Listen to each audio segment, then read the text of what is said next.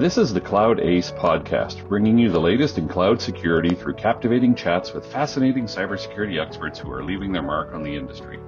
Cloud Ace is brought to you by the SANS Institute and hosted by SANS certified instructor Brandon Evans. And now, prepare for departure. We are cleared for takeoff. Here's your captain, Brandon Evans. We've got a very special guest today. I am joined here with the host of another top cloud security podcast, literally called the Cloud Security Podcast, Ashish Rajan. In it, he interviews cloud security leaders on how they solve problems in the big three cloud providers. If you love Cloud Ace, you should definitely follow the Cloud Security Podcast wherever you get your podcasts.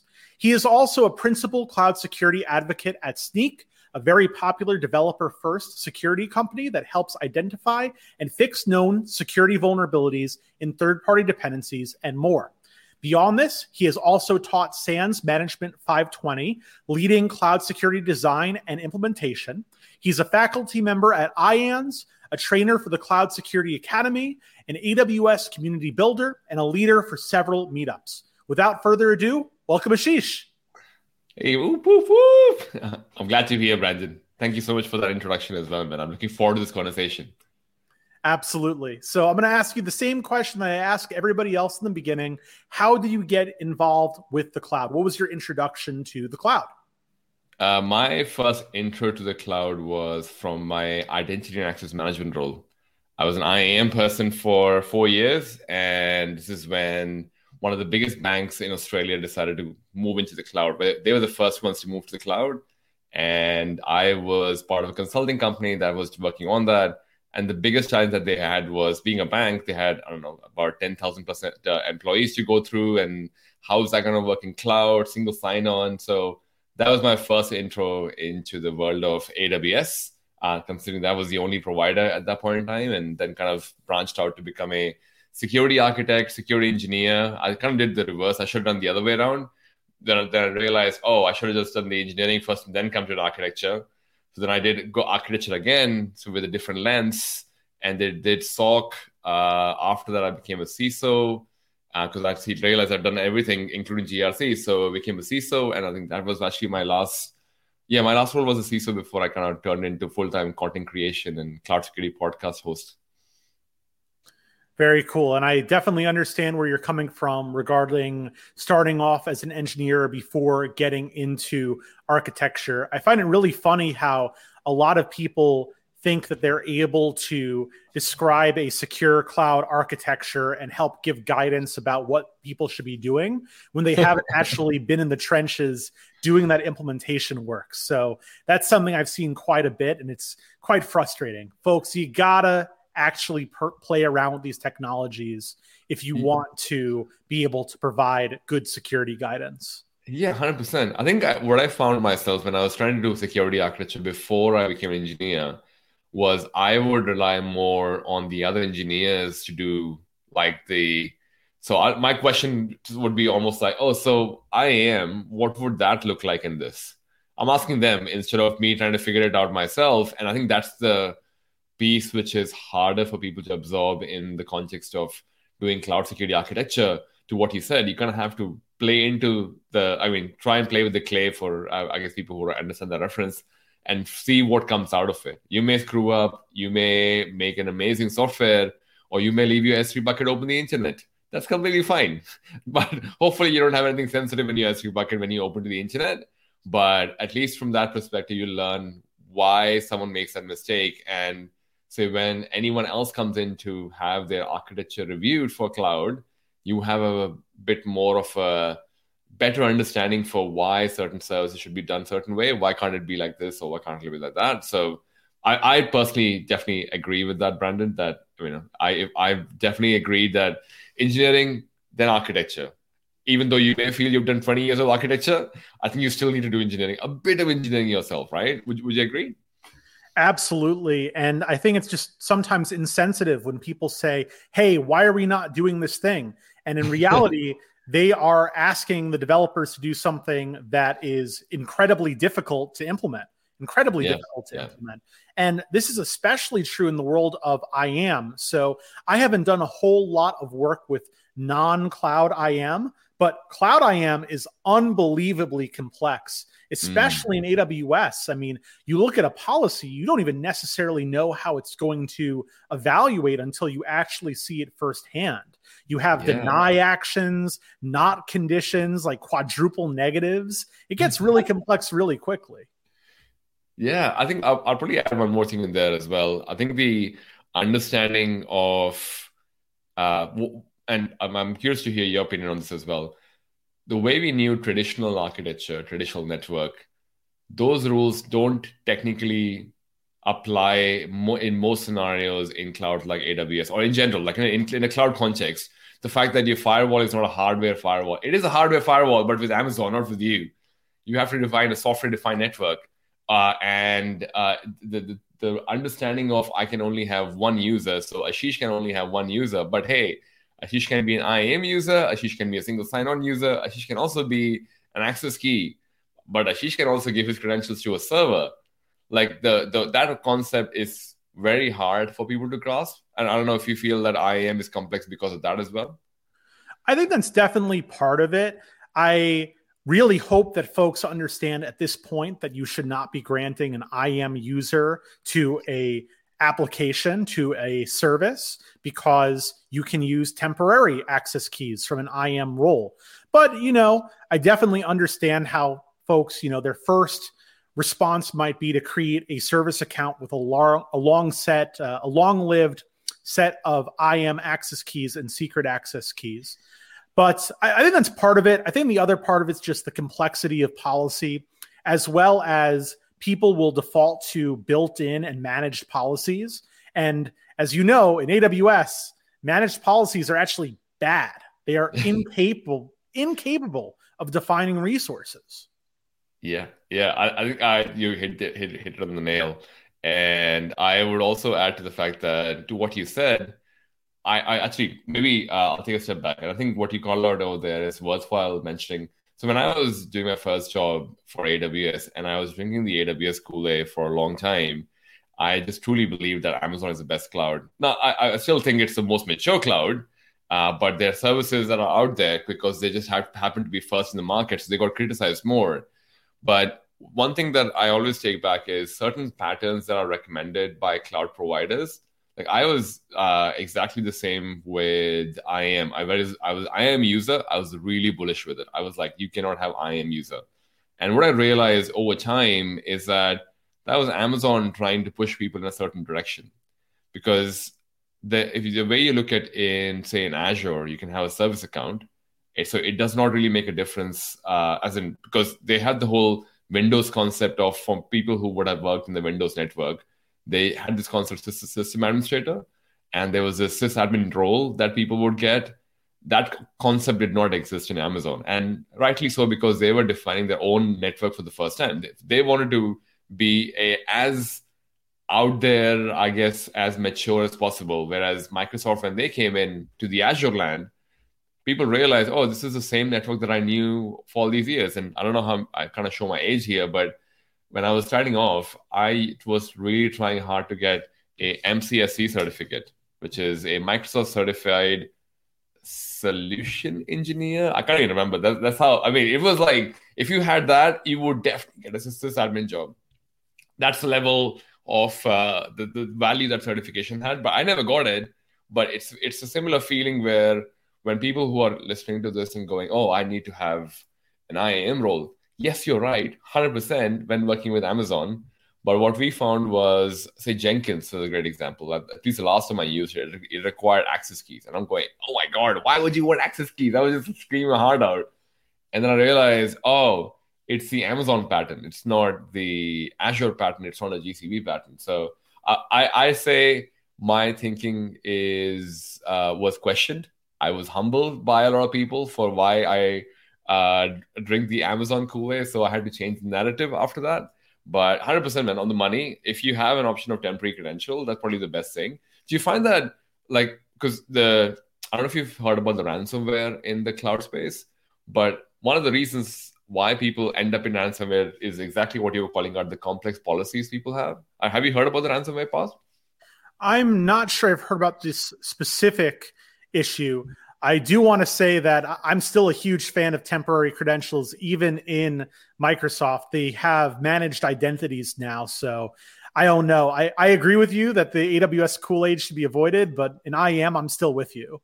Yeah, yeah, yeah. I, I think uh, definitely temporary credentials is the future. I think it's definitely a pattern.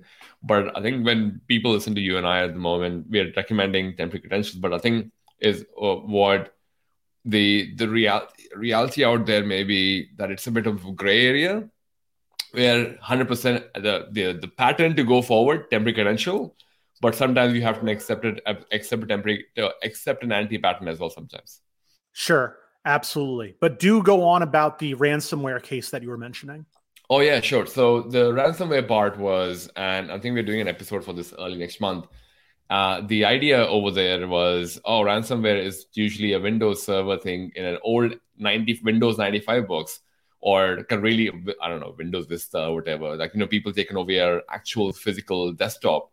But in the cloud context, people are doing ransomware there as well.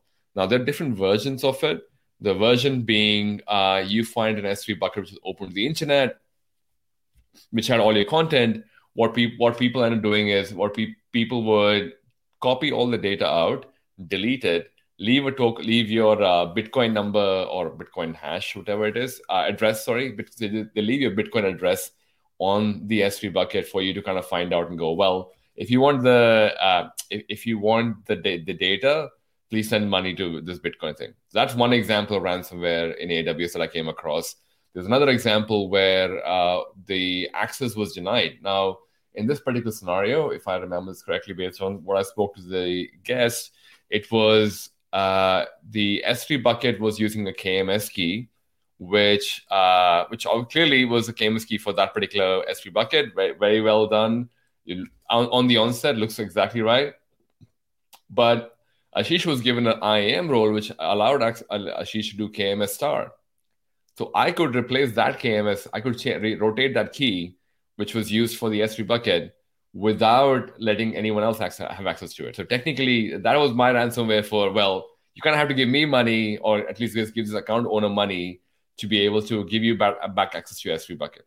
Like, so that, those are some of the examples that I heard of, and I was shocked by going back to the complexity of IAM. You might think that, oh, I've made sure that Brandon is only someone who can do EC2 instances. Brandon is someone who can only do uh, I guess your uh, VPC changes and everything. But KMS should be fine because I want him to access to have everything. I'm not separating encryption decryption, and like that kind of scenario can also lead you to some kind of something like this. But I don't know if you did you hear about any of these? I haven't heard of any specific cases, but I definitely can see the attack based on how you're describing it. And that's one of many reasons why folks need to worry about the deletion window for keys. So I was actually I was actually just talking about this today with someone about how AWS allows you to restore a key once it is deleted or deactivated for between 7 to 30 days. Azure also has that for 7 to 90 and GCP has a window of 24 hours, very small window in which you could restore that key if you delete it. One of the problems, though, is that Azure has this concept of purging, which allows you to purge soft deleted material. So even if you could restore that material from between seven and 90 days, if someone has that purge permission, they can just delete the soft deleted key and now they can't do that restoration. So that's a big thing that people get wrong when they're going from one cloud provider to the others, not knowing that nuance. Because the key goes away, the data is functionally useless. Yeah, 100%. And I think a lot of people use the multi cloud as a reason to, oh, I want my backup to be in another cloud.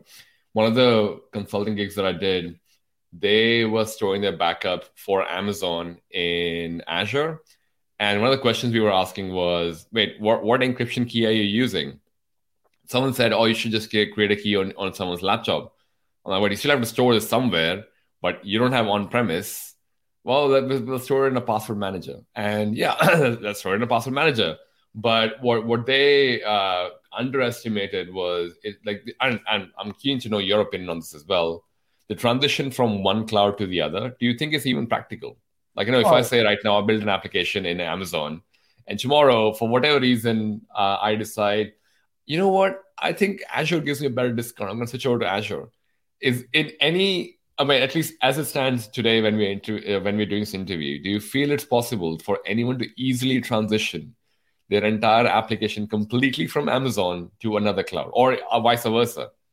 This is my favorite topic, 100%. So please cut me off once I've overstayed my welcome with this. any other questions for you? But yeah. my answer is categorically no.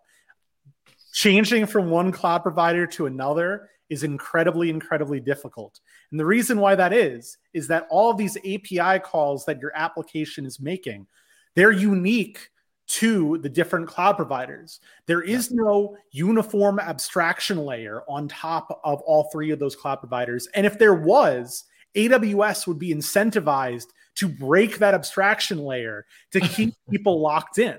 So if you want to go full multi cloud, you really have two choices either take advantage of none of these valuable services, just write an application that's hosted in a VM and doesn't talk to any other cloud service, or two, you rewrite your application three times. Nice. Neither of those options are great. So when I think what is a practical use case for multi cloud, number one, I recommend not going multi cloud if you can avoid it. And we talk about this a little bit in the panel discussion that I had at the SANS Cloud Security Exchange event in August 2022. Uh, check that out if you haven't already.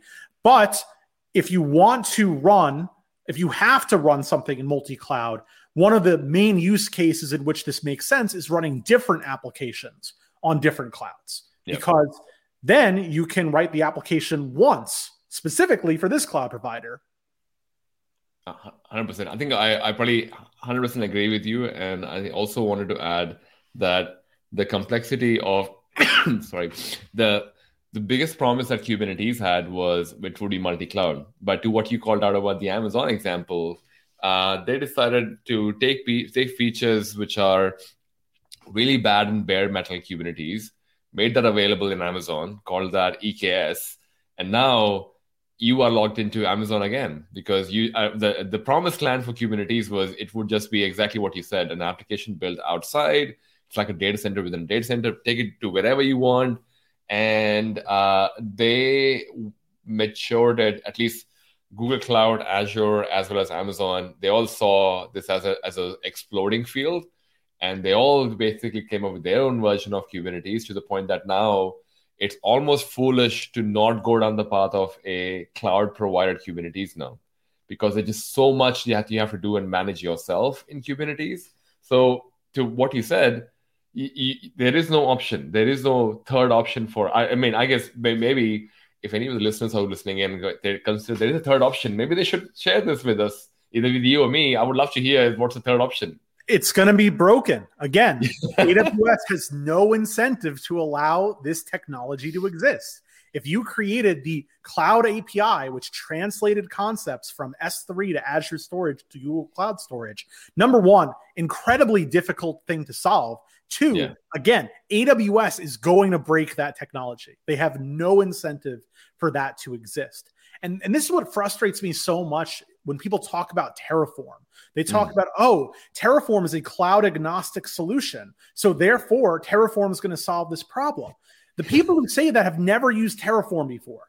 Terraform has different providers that you can use, but they are specific to the cloud provider. So, yep. yeah, you can use the same technology, the same language, but you're going to be rewriting that Terraform code functionally for three different cloud providers and all the relative all the relevant services. But even uh, the architecture, right? Architecture is different as well. You, if, say, example, you make a web application in Azure, the way you architect it would be very different in how you architect it in Amazon or Google Cloud, right? Because the terminology is different. The way the network would work, work would be different as well. Would you agree? Yeah, I mean, there's definitely analogous concepts, and we talk a lot about that in my course, Sec 510 Public Cloud Security, AWS, Azure, and GCP. Shameless plug right there. Yeah. But yeah, I mean, there's definitely some things that do not translate perfectly. Uh, I like to call our course the Rosetta Stone for cloud security, but you know, there are some concepts that do not translate perfectly in a particular language. So yeah, I mean, I think it's technically possible to simplify the architecture and at a high level create something that is relatively analogous, but there's definitely yeah. going to be some translation failures. So, you know, this is a project that I would be tempted to create, but again, I don't want Amazon to just overnight purposefully break my application because they're gonna. Yeah. Do you reckon microservices was the answer that people were thinking? You know how people had, oh, we'll we'll build APIs and we'll build microservices and and it's probably a good segue into the part where uh, the trust of cloud providers uh, maybe something that we should be questioning because of the number of vulnerabilities that have been identified in them. I definitely find that the promised land for every to what you called out, everything that you could think of, APIs, microservices. Again, the promise over there was break your monolith into microservices, then you can just take them anywhere you want. And then we land all of that into Amazon or all of that into Azure, and we're back into the same problem again. We just created our, our own monolith inside AWS for, I mean, a version of monolith in our AWS accounts. Like, or, or what are your thoughts on that? Yeah, so I uh, was in uh, the debate team in college, so I try not to make straw person arguments. I try to make the best version of the argument that's there. And the best version of the microservice argument is that if you want to be multi cloud, you can architect each of those individual microservices to be specifically running on one cloud. And now yeah. these different services can talk to each other, but they're running on a particular cloud. So your entire architecture is multi-cloud, but you're not running the same service on multiple cloud providers. That's that's silly. I, I think that that's a awful idea, and I'm hoping that people are making the better version of that argument. But I, am not I'm not really certain that that's the case. But no, I, I, think I had someone who spoke about this where this was because uh, a lot of people were talking about whether should we should call it poly cloud or multi cloud and I'm like, oh yeah, I guess I can kind of see again why people would call it polycloud. And well, although the polycloud ne- name never and never kind of stood the standard time, I guess. And one of the things that came out of this was, uh, why can't we build an application that uses best features of all of them? I'm like, yeah, you can do that, but that would have to be hosted in that cloud. You can't have it like I have. I would have my arms in AWS, but my legs in uh, in Azure and my head in GCP because GCP does really good data. Like there is no, I mean, that would be one complex application architecture, and then you leave. Whoever's left behind is going, "What the hell did you do?" Yeah, technically speaking, it is possible, but it would be incredibly difficult to architect, as well as the IAM issues would be tremendous. Having intra cloud authorization, it's just it's just a really hard thing to solve. Yeah, I mean, even the vulnerabilities for that matter as well, right? Because uh, over the past couple of years, we spoke about ransomware just before. Over the past couple of years, what we also found was like I started at a time where there were no known vulnerabilities for Amazon, Azure, Google Cloud. We used to get the Patch Tuesday, so that was a Windows Server thing, not a Azure Cloud thing. And over the past couple of years, uh, what people have identified actually the cloud service providers are as bad as what the other people were. There are so many vulnerabilities that have been found. Some of them even require user intervention as well. Like I can't just simply go, well, Amazon has fixed it. I have to remake my entire server so in a newer version to, to be able to manage myself. And then there's a question of older version of services versus newer version of services. Apparently, people still use EC2 Classic. And I'm like, I don't know who uses EC2 Classic, but apparently there are people who still using EC2 Classic. They're still supported. And we've been doing Amazon for what, 10 plus years now at least? So, you know, I don't know. Have you heard of examples of these? Well, I appreciate all of the questions that you have for me, but this is my interview. We can save, Sorry, we can should, save some of those I, questions. I, I, should hold myself. My uh, my podcast host hat should be just. I'm gonna keep that on side. If people can see it, physically keeping it on the side well, well, hopefully I'll be on your show at some point and you could ask 100%. me some more of those questions. But I want to get more of your perspective when it comes to vulnerabilities, and I want to learn a little bit more about what you do for Snyk. Can you tell us a little bit about that? Yeah, sure. Uh, so Snyk, uh, we're I'm a principal cloud. Uh, I'm trying to cloud, cloud security advocate. Yeah, I'm trying to think what my role is. Uh, principal cloud security advocate. Uh, my primary role is so first role is basically podcast host for Cloud Security Podcast, and that's the media company that I'm part of. Snyk is a license, so it's a sponsor uh, for us. And as part of the sponsorship, we're also working with them to promote uh, what the community thinks about cloud security because they have a product uh, called Snyk Cloud that is coming up soon. Um, and I think by the time this episode is released, it should be publicly announced as well. So I feel I can talk about that. And uh, because they did a few acquisitions some time ago, so there is there is the that's uh, that's the cloud uh, service that they have. And our job at the moment with working with Snyk is not just to I guess uh, we're doing our we're running our media company for our podcast, but the involvement with Snyk is to help them shape what products can be for a developer for security in the cloud context. And I'm definitely very bullish on that. I think Amazon is being bullish about this as well because they also realize. I think I don't want to take credit for this that I saw this before, but sure, uh, I'll let Amazon take the credit that because they did a keynote and they spoke about it. But we definitely all saw this from a distance where they were in the near distant future. All cloud security engineers cannot solve the problems that happen in the development side. You have to work with the developers to solve problems at the development side. And that's kind of is going to be the massive movement. So the partnership with Snyk definitely made sense for us to kind of go forward with. And we also advise on uh, what the product can look like as well. So it overall the role is primarily driven by uh, helping them understand what the community wants to know helping them shape what developer first security can look like in cloud. And the idea that well i think this is where the product should be going is where we're providing counseling and advisory as well. So yeah i think hopefully that wasn't complex but it's very different to what i, I think it's, it's a bit strange as well because three months ago i was a ciso and now i'm like on the other side building a product for helping companies build a product advising on cybersecurity marketing and running the podcast and the youtube channel that it has. Uh, i think it's I'm super grateful for the opportunity that I have and the conversations with people like yourself and others. Uh, it, it, definitely enlightens me and humbles me every time I think about, wow, like just only three months ago, I was doing this a regular CISO job, for lack of a better word, at a cloud first company, doing multi cloud, solving multi cloud challenges, and now I'm uh, advocating for cloud security, developer first cloud security.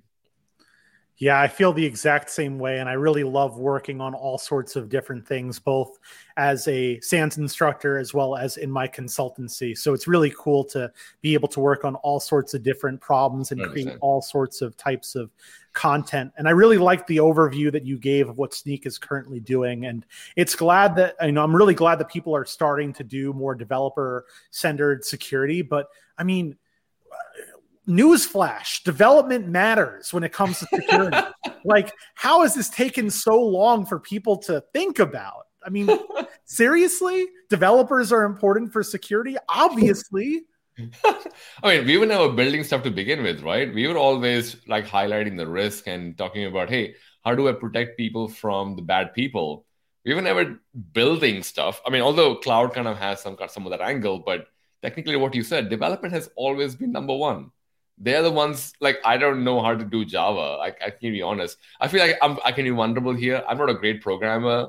I don't. I, I you come from a, de- a development background, so you probably appreciate this. Like I, it took me a while to understand the uh, the benefit of having comments in a code for what that particular class is going to do. I would just write for, for, for swearing, but and I was like, oh, I guess it works. I'm gonna walk out. And I was one of those people. I, I feel sad to say this. So Python kind of taught me the wrong way, and uh, it was definitely made me go, hmm, I I can't remember uh, writing a good code ever. And so I the first day I saw well written code, I'm like, oh my god, this is beautiful. So I don't know. Do you feel frustrated when you see other people just who just would write the code and go, well, it works. And I, I believe scripting is something to do with it, where scripting has basically made bad programming as a it's good enough. Do you feel frustrated by that? Yeah, so it's it's really interesting. So you know, th- there's two extremes here, right? So there's there's not commenting at all, and then there's way too much commenting. There is such a thing as way too much comments in your code, just saying all sorts of extraneous things like assign this variable to an integer with this value, right? Like that's more comments than it is code and adds zero clarification. But for me personally, I find it more important to do self uh, what's what's the word? Sorry, I'm I'm, I'm blanking on this. Uh, self-commenting code. I was right the first time. Self-commenting code where you create code that is reasonably possible to interpret. And one of the foundations of that is creating variable names that are named well. So if you have any code that has the variable named X in it, that's a problem, right? it should be explaining what this value actually is doing. So uh, yeah. that's just you know one of my frustrations. But but but again, you could talk to me more about my development experience on your episode because I want to learn more about you today. You have such a you, you have such a more interesting story than I have, man. I just like I feel like you you should be the one in I, I guess you know talking about more about this, but I'll I'll, I'll go back to your uh, interviewer interviewee mode interviewee mode. There you go. Yes. Well, hopefully this is a good cross promotion for if I'm able to join on the cloud security well. Producers on line. hopefully, hopefully we'll make it work. Now, you mentioned a keynote that AWS did uh, before and how that has informed a lot of folks. Um, you know, Snyk has had a similar philosophy, but Amazon's also talked about developer uh, centric ideas. Um, I have to admit that I'm pretty jealous of you because I always see you at cybersecurity conferences way more than I'm at a cybersecurity conference. Every once in a while, I'll see you and Schlippy with friends and former colleagues of mine and pictures from the latest security event. And, you know, I'd love to hear some of the takeaways that you've had from some recent events that you've been to, like Black Hat or re:Inforce. What kinds of things have you been learning about cloud security from those places? Sure. Um, from a cloud security perspective, I think a lot of conversations are still very mixed in terms of the where the maturity is, which is I guess has always been the case where there's a bit of a graph for or maybe even a scale for that matter. If you were to kind of put like the least mature and the most mature cloud, a lot of people are somewhere in between where they kind of have or have found some maturity. They've done SANS courses, they've done uh, your course as well, and they've talked, spoken to other people who are informed. Most of the confusion a lot of people thought, you know, we talk about the Gartner C four C's, CSPM, CNAPP, CWPP, and CIEM. Uh, for a lot of people, oh, these security folks and their uh, acronyms, like they just don't get it. And what I realized as we were doing, so we did conferences uh, like Black Hat, we did Cloud Village uh, at, at DEF CON, we did RSA, we I did a keynote in Amsterdam, uh, in London, and everywhere I spoke about the four C's, uh, I mean, actually, no one knew what CSPM is. No one knew what CWPP is. But if you were to talk to a, a company which is a product company and go on their website, uh, doesn't matter which one it is. If it could be your Palo Alto, Wiz, Orca, whichever one you go on, they all call it, or even Lightspin for that matter as well. They all call themselves CNAPP. People have no clue what CNAPP is, but it's on the website. And I, it made me realize that as an industry, we have not done a great job of informing people because the idea that Gartner had, which is a great idea, is to hey, I should help, um, I should help people. Uh, or, or sorry, we as an organization should help people understand the cloud space and help them find what category of products do they need to solve complex problems in cloud. That's how they started the four C's. CSPM was the first one there were four generations of it, and I made a whole video about it as well on, on my on the on the YouTube channel for Cloud Podcast. But the the idea was kind of dropped after uh well there was no there was no promotion. Apart from uh, marketing material no one has spoke about it. So I, I definitely found in general one of the themes that came off was a lot of people were not aware of the four c's. The other theme that came off apart from like having very little maturity the lack of skill set is still a thing because and not is uh, and I need to be a bit more specific because we spoke on multi cloud as well. So it's not a lack of skill set in terms of we can't find enough AWS people. It's lack of skill set in in the context of we have a lot of multi cloud everywhere. I started with Amazon. Many people plus started with Amazon who were in the beginning. We have to learn Azure. We have to learn Google Cloud. So we are unlearning a few things we've done in the Amazon space. I, I truly believe anyone who says they're truly multi-cloud right now, they're really good at one, and then probably they're good enough to be dangerous in the other, other two. It's just not possible for you to have equal amount of awareness about all three cloud. Because I mean, if you feel you have awareness, wait till like end of November when AWS reInvent happens and they release another 400 services. I would like to have the same conversation again with you and go, hmm, do you really feel, and this is for the individual in the in the listenership who thinks they know all three cloud, do you really feel you need all cloud providers and all the services they have? They have over 400 plus services, and you know all of them. Like, I don't know. What, what, what's your thought on this, man? Definitely, no one knows all of those services, including AWS. Uh, the closest that I've ever seen of this is uh, Forrest Brazeal, who does a lot of work for advocating for various AWS technologies and actually is the head of content at uh, Google Cloud right now. He has a song that he does where he lists all oh, yeah. different uh, cloud services that AWS provides. And I guarantee you, as smart as he is, no way he knows all those services, much less how to secure them. I'm the exact same way. I certainly don't know any of the providers 100%. And even as the person who wrote the multi cloud security course, I would still say that I'm mostly the quote unquote master of AWS and still getting a foothold in Azure and GCP. I know a lot more about GCP than the average person just because not a lot of people use GCP, but uh, there are definitely some power users that know a lot more than me. But before we go further into this, I hate to put you on the spot, but I need you to do this because a lot of people heard those four C's and they're like, I don't know what those acronyms are either. Can you try to define what those four C's actually mean? Sure, sure. Uh, and I think it's a good question, and I think people should be informed for it. Uh, so, first one is CSPM, Cloud Security Posture Management. The idea behind this was imagine if your cloud is a house. Right? We spoke about cloud as a building with multiple floors. You know, the, the concept used to exist for a while. And so CSPM is more like your the, your building auditor you have a rental property and basically your, the building auditor is walking around looking at oh you have a broken window which is your open s3 bucket oh you, oh look you have uh, your your your doorknob doesn't have a key to it oh you're missing a, a missing encryption like so things like that is what a cspm does it, then it reports back to your landlord aka your cloud owner that hey uh, these needs to be fixed now these were great from perspective of uh, the first generation of people migrating into cloud. And they definitely did a great job of at least helping us understand the complex complexity that comes with cloud, especially at a scale that was never seen before. As it kind of matured, what people realize is, hey, a lot of our applications are not really that microservices API kind of uh, application. We need servers for these.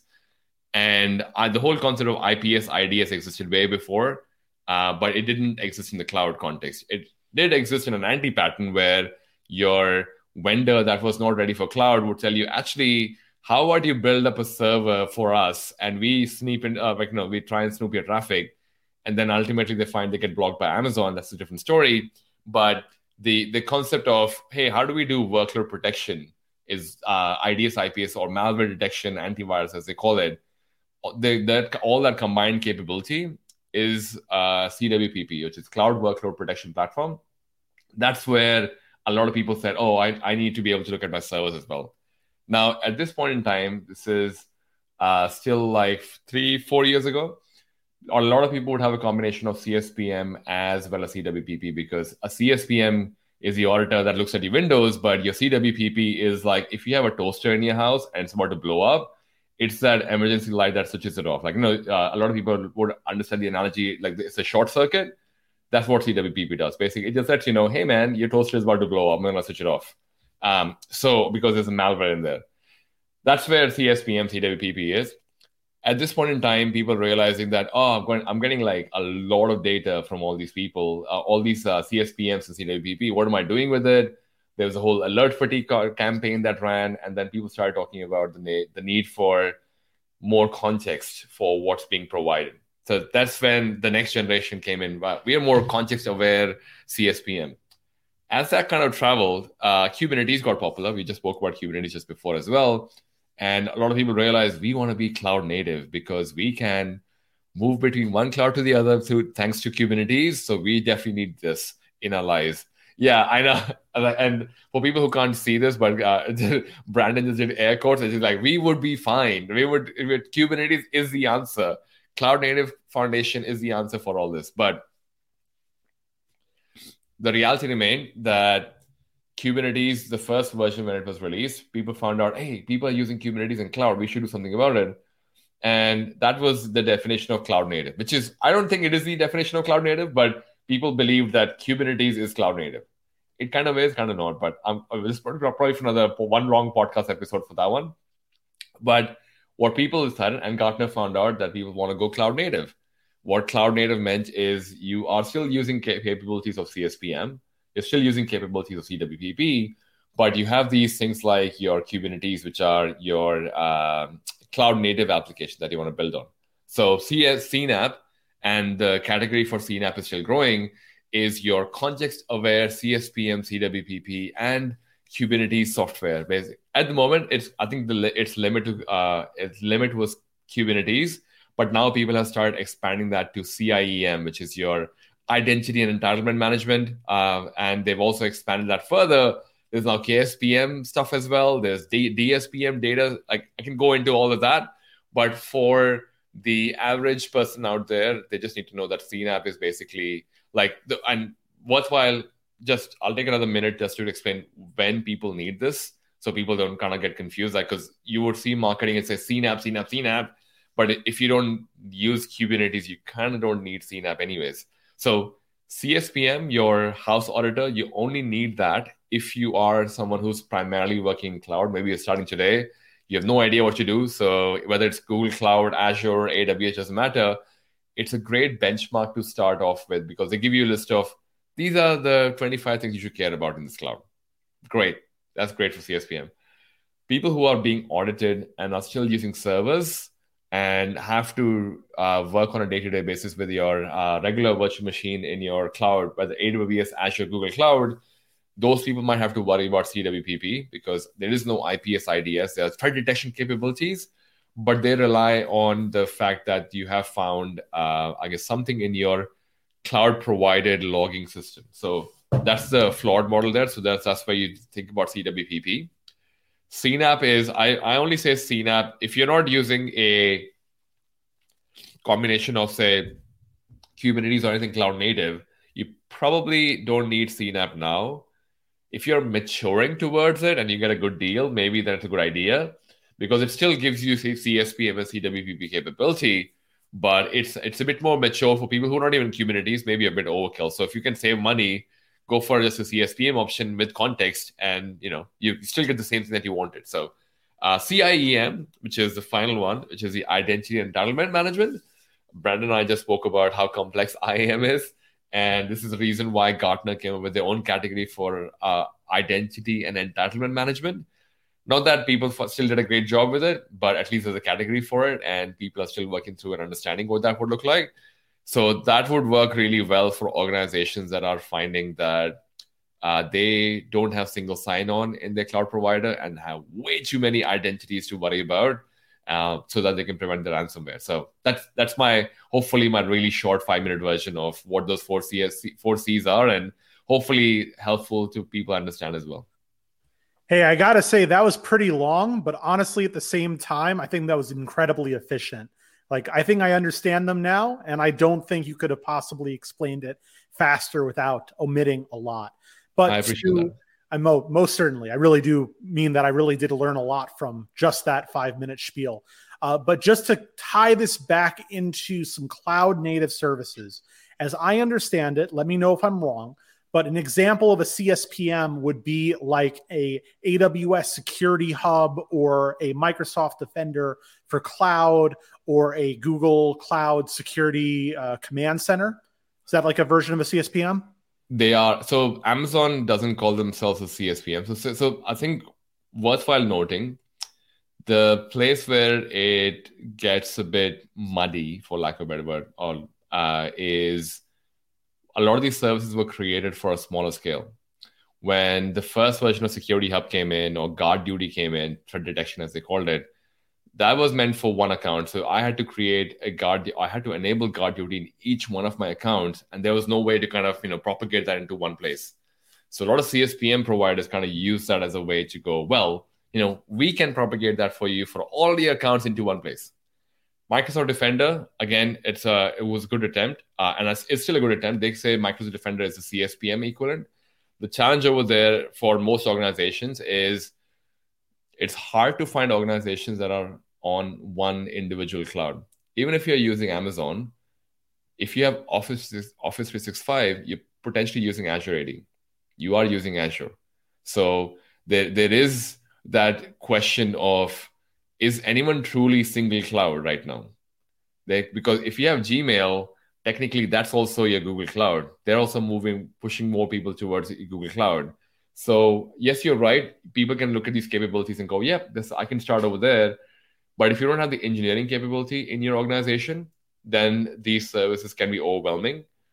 A CSPM would look after all multiple. And by the way, I don't promote any particular CSPM product or anything, but I definitely want to call out that they do solve a purpose when you're trying to get your head around multiple clouds, or you know you're about to go into multiple cloud, or you know that today I don't have the capability for engineering. I just want the answer for what should I be looking out for because I don't know Uber breach happened. I just want to know if my uh, content is safe or not. So that's where they provide value because an Amazon product would never try and do anything for Azure.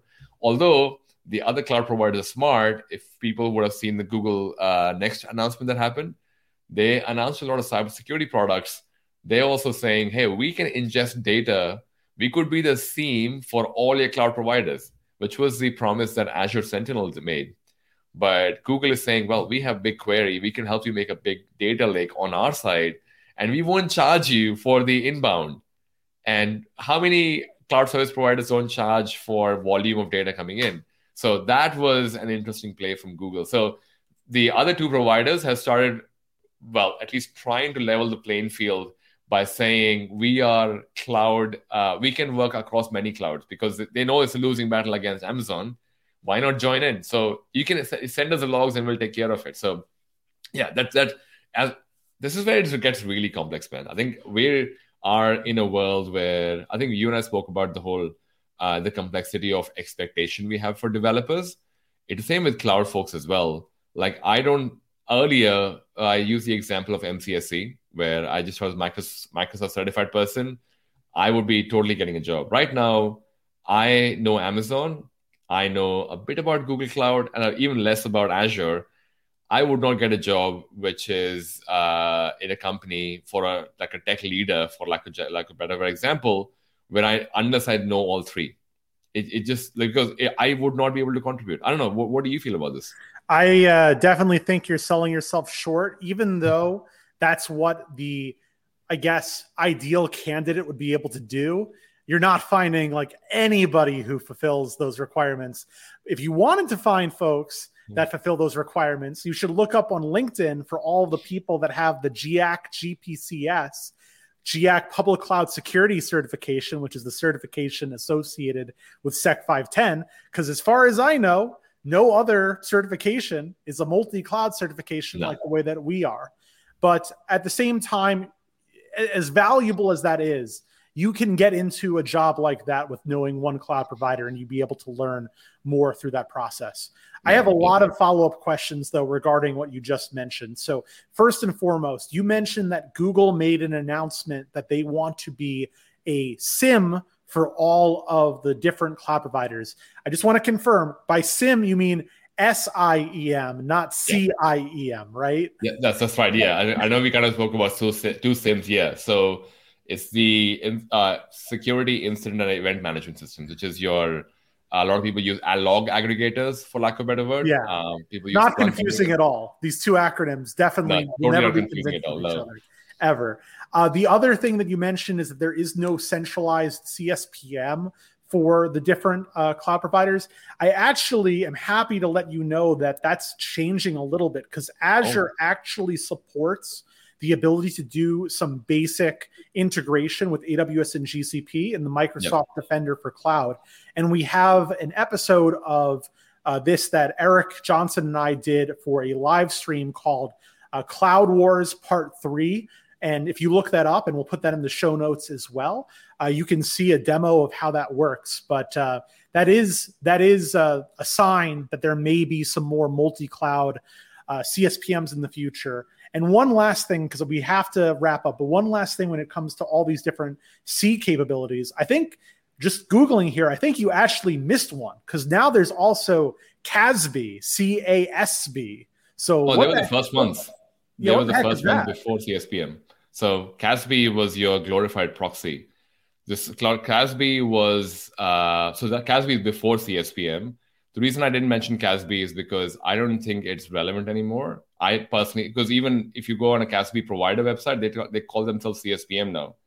The reason I, I don't give them any importance is the fact that it's the, the idea was hey, Brandon has a credit card, he swiped it, he started a cloud provider. I don't know what he's doing. I want to find out all the cloud service providers that are being used in my organization. This is like back when, like seven, eight years ago, when people were still trying to identify am i really in cloud today? Or am i where, where am i uh, where am i uh, amazon google cloud azure what am i using?